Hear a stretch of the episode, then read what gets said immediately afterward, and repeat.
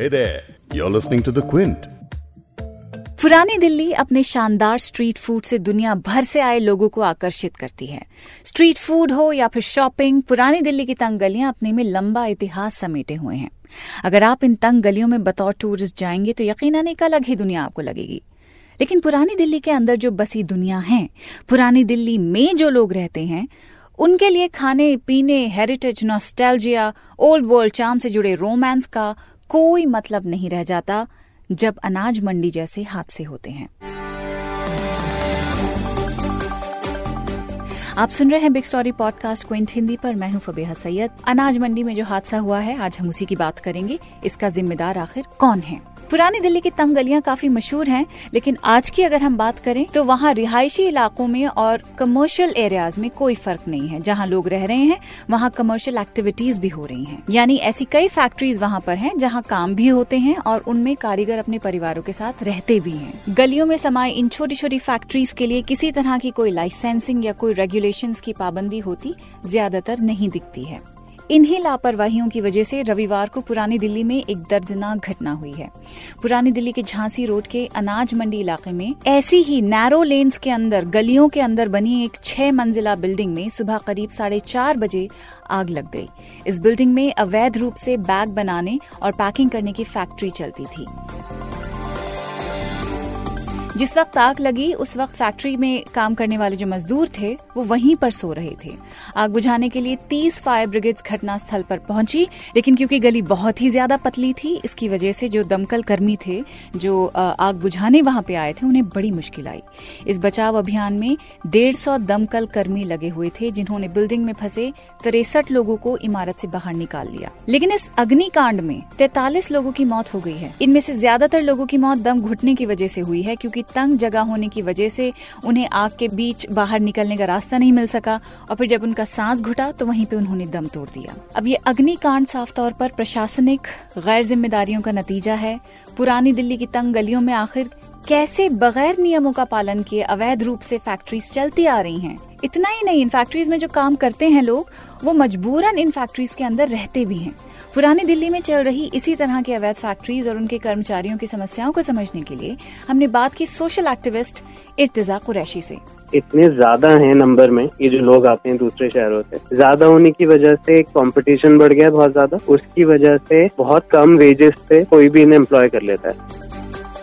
बाड़ा हिंदूराव निवासी रिहान, शान और इमरान तीनों भाई अग्निकांड का शिकार हुई फैक्ट्री के मालिक हैं।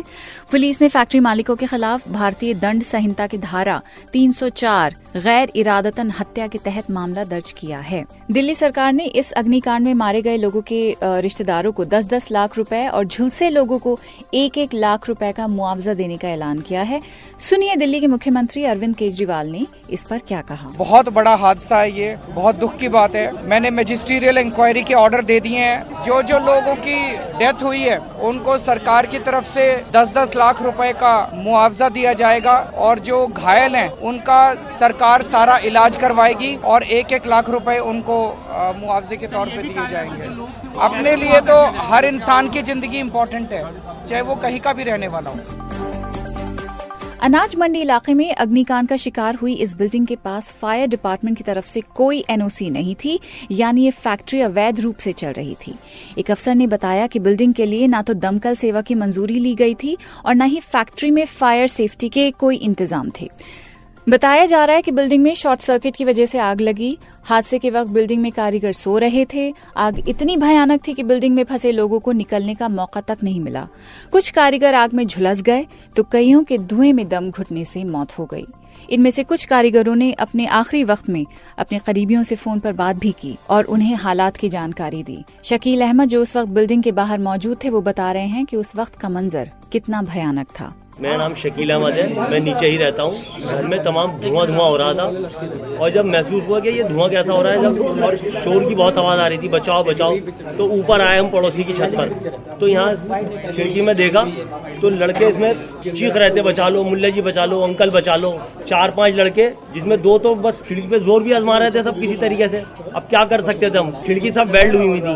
वो कुछ भी नहीं कर सकते, सिर्फ़ उनको तसली दे सकते थे कि आ रहे हैं, आ रहे हैं, आ रहे हैं। आ रहे हैं भाई, आ रहे हैं। मस्जिद से सीढ़ी लाओ कटर लाओ, ये काटनी पड़ेगी। गली के जवान लड़कों ने बहुत हेल्प करी। लेकिन क्या कर सकते थे? जब तक एनडीआरएफ आई सब खड़े ही रहे, उनको तसली देते रहे। अंदर से भी कोशिश कर रहे थे वो खिड़की तोड़ देगी, लेकिन जितनी कर सकते थे, सब बेकार थी। किसी तरीके से जब कटर आया, उसको काटा, करीब घंटा भर लग गया उसमें। कटर से काटने के बाद फिर दो लड़कों को निकाला पीठ पे डाल के, उन्हें लेके गए और अंदर से फिर शोर की आवाज़ें बंद हो गई। जो एनडीआरएफ के बंदे थे, उन्होंने आवाज़ ला गया जो बाहर आ सकता है, आ जाए। लेकिन कोई आवाज़ नहीं, क्योंकि जो शोर मच रहा था ना, वो धुएँ से घुट के शांत हो गए थे। बहुत खतरनाक मंदिर था वैसे। कुल तैतालीस मरने वालों में ज़्यादातर तादाद बिहार और यूपी से आए कारीगरों की थी। कुछ बॉडीज तो इतनी ज़्यादा झुलस गई थी कि उनके रिश्तेदार तक उनकी शिनाख्त नहीं कर पाए थे। मेरा नाम मोहम्मद इसराफिल है। मैं सीतामढ़ी डिस्ट्रिक्ट बिहार से हूँ। मेरा साला था जो कल फिल्मिस्तान की आग लगने की घटना में जो जल गया है उसमें चार है एक घर के परिवार है। जो भांजा है हमारा साला है। लेकिन उसके लिए हम कल से इधर उधर भटक रहे हैं। हमारी कोई मदद नहीं हो रही है। दूसरी बात, मेरे साथ उनके मामा भी है। सारे लड़के की आईडी फ़ोटो सब मंगा ली है मैंने, लेकिन यहाँ देखने भी नहीं दिया जा रहा है। कोई सुविधा नज़र आ नहीं रही है। अब बिहार चार बॉडी को हम कैसे लेके जाएँगे, ये भी कोई सुविधा नहीं मिल रही है। कोई बताने को तैयार नहीं है की डेड बॉडी मिलेगी किस तरह से। मैं यही चाह रहा हूँ की सर, हमारा काम जल्दी से जल्दी हो और डेड बॉडी मिले, हम उसे घर लेके जाए। पता ही नहीं चल पा रहा है की हमें डेड बॉडी कब देखने, अभी देखा तक नहीं है हमने। कि वो है कैसे हैं वो? चार लोग हैं। एक मेरा साला है और एक उनके दो भांजे हैं और एक चाचा है, जो चारों जले हैं उसके अंदर फिल्मिस्तान कांड में। पुरानी दिल्ली की इस घटना ने कई सवाल खड़े कर दिए हैं। मसलन, पुरानी दिल्ली जैसे भीड़ भाड़ वाले इलाके में फैक्ट्रीज और रेजिडेंशियल इलाकों के बीच कोई फ़र्क क्यों नहीं है? दूसरा बड़ा सवाल ये है कि कारखानों में जो कारीगर काम कर रहे हैं उनके लिए, उनके रहने के लिए फैक्ट्री से अलग रिहायशी इलाके में रहने की जगह क्यों मुहैया नहीं कराई जाती? इन सभी सवालों के जवाब जानने के लिए मैंने बात की है पुरानी दिल्ली के एक सोशल एक्टिविस्ट इर्तजा कुरैशी से, जो मरहम नाम की एक एनजीओ चलाते हैं। ये एनजीओ उन लेबरर्स या माइग्रेंट्स के रिहेबिलिटेशन के लिए काम करता है, जो दिल्ली काम की तलाश में आते हैं, लेकिन उन्हें काम नहीं मिल पाता। इर्तजा अपना वक्त देने के लिए बहुत बहुत शुक्रिया। अनाज मंडी में जो आग लगी है, उसी के हवाले से सवाल करूँगी। उसमें ज़्यादातर लेबरर्स दूसरे राज्यों से दिल्ली आए थे और फैक्ट्री में काम भी करते थे और रहते भी वहीं थे। मैं आपसे ये जानना चाहती हूँ कि इस तरह के कारीगर इतने बुरे हालात में क्यों रहते हैं? इतने कॉम्प्रोमाइज हालात में क्यों रहते हैं?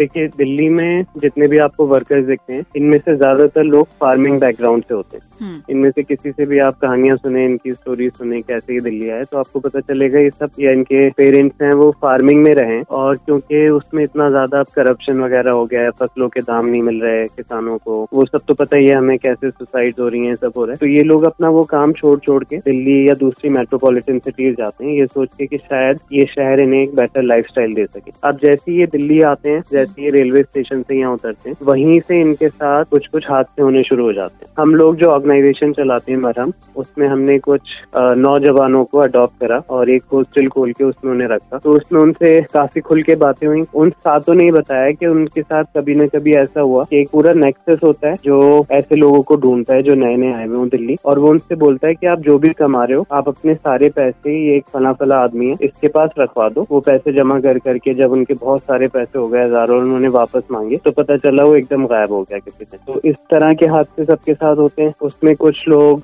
अपने आप को संभाल लेते हैं दोबारा। कुछ लोग उसके बाद इतने फ्रस्ट्रेट हो जाते हैं कि वो थोड़ा ड्रग्स वगैरह की लाइन में जाने लग जाते हैं। दूसरी चीज़ ये है कि ये इतने ज़्यादा हैं नंबर में ये जो लोग आते हैं दूसरे शहरों से ज़्यादा होने की वजह से कंपटीशन बढ़ गया है बहुत ज़्यादा। उसकी वजह से बहुत कम वेजेस से कोई भी इन्हें एम्प्लॉय कर लेता है। Okay. क्योंकि जॉब अपॉर्चुनिटीज़ कम है इनका नंबर इतना ज़्यादा है कि कोई भी अपनी दुकान पे रखने में कारखाने में रखने में उसको ब्लैकमेल कर देता है कि भाई तू दो हज़ार में काम कर ले वरना मुझे दो हज़ार में तो बहुत सारे मिलते ये अपने जो हक वेजेस हैं और जो ये डिजर्व करते हैं, वो भी नहीं मांग पाते। तो ये एक और प्रॉब्लम है इनके साथ।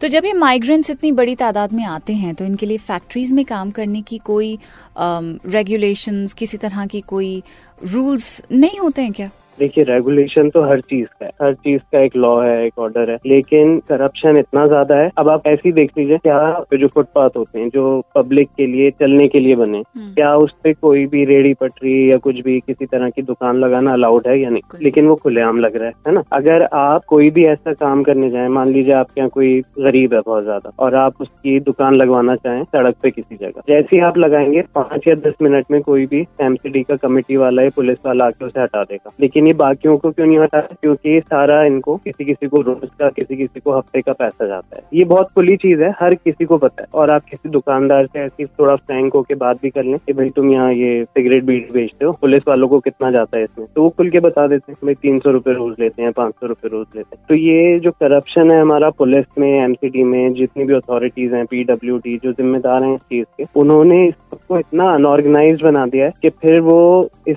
सब चीज़ों को नहीं देखते कि कहीं पे फायर एग्जिट है कि नहीं, कहीं पे इस तरह का काम होना चाहिए कि नहीं। फिर तो फिर सब कुछ भी जायज़ हो जाता है।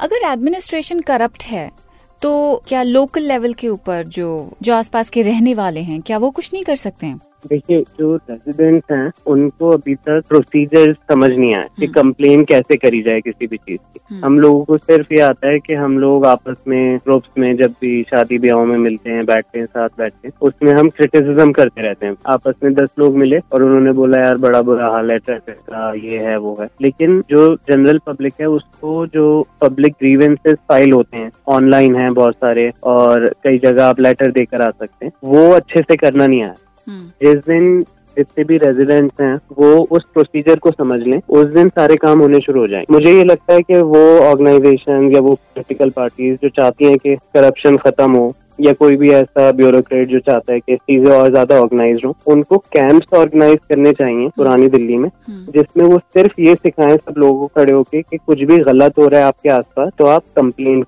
लेटर कैसे लिखते हैं या ऑनलाइन कंप्लेंट कैसे फ़ाइल करें तो उससे एक बहुत बड़ा चेंज आता है। लेकिन ये बड़ी अजीब बात है इर्तजा कि जिस पुरानी दिल्ली में लोग दुनिया भर से आते हैं उसी पुरानी दिल्ली में रहने वाले लोग कितने जोखिम में रहते हैं।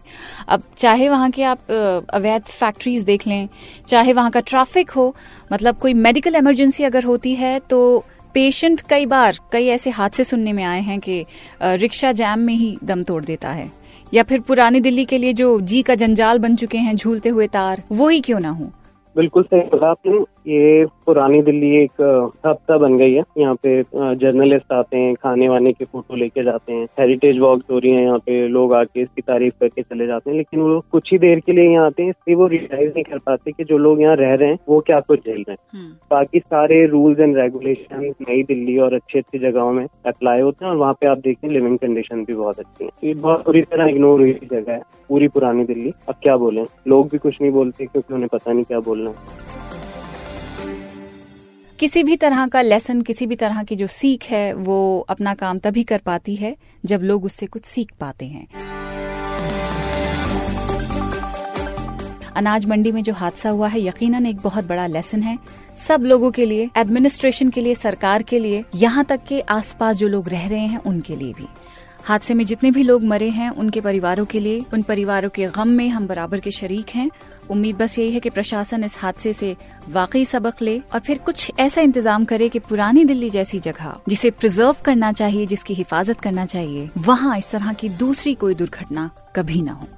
आज इस पॉडकास्ट में बस इतना ही। बिग स्टोरी हिंदी पॉडकास्ट आप सुन सकते हैं क्विंट हिंदी पर, उसके अलावा स्पॉटिफाई जियो सावन एप्पल और गूगल पॉडकास्ट पर भी। आपसे कल दोबारा मुलाकात होगी एक और बिग स्टोरी के साथ।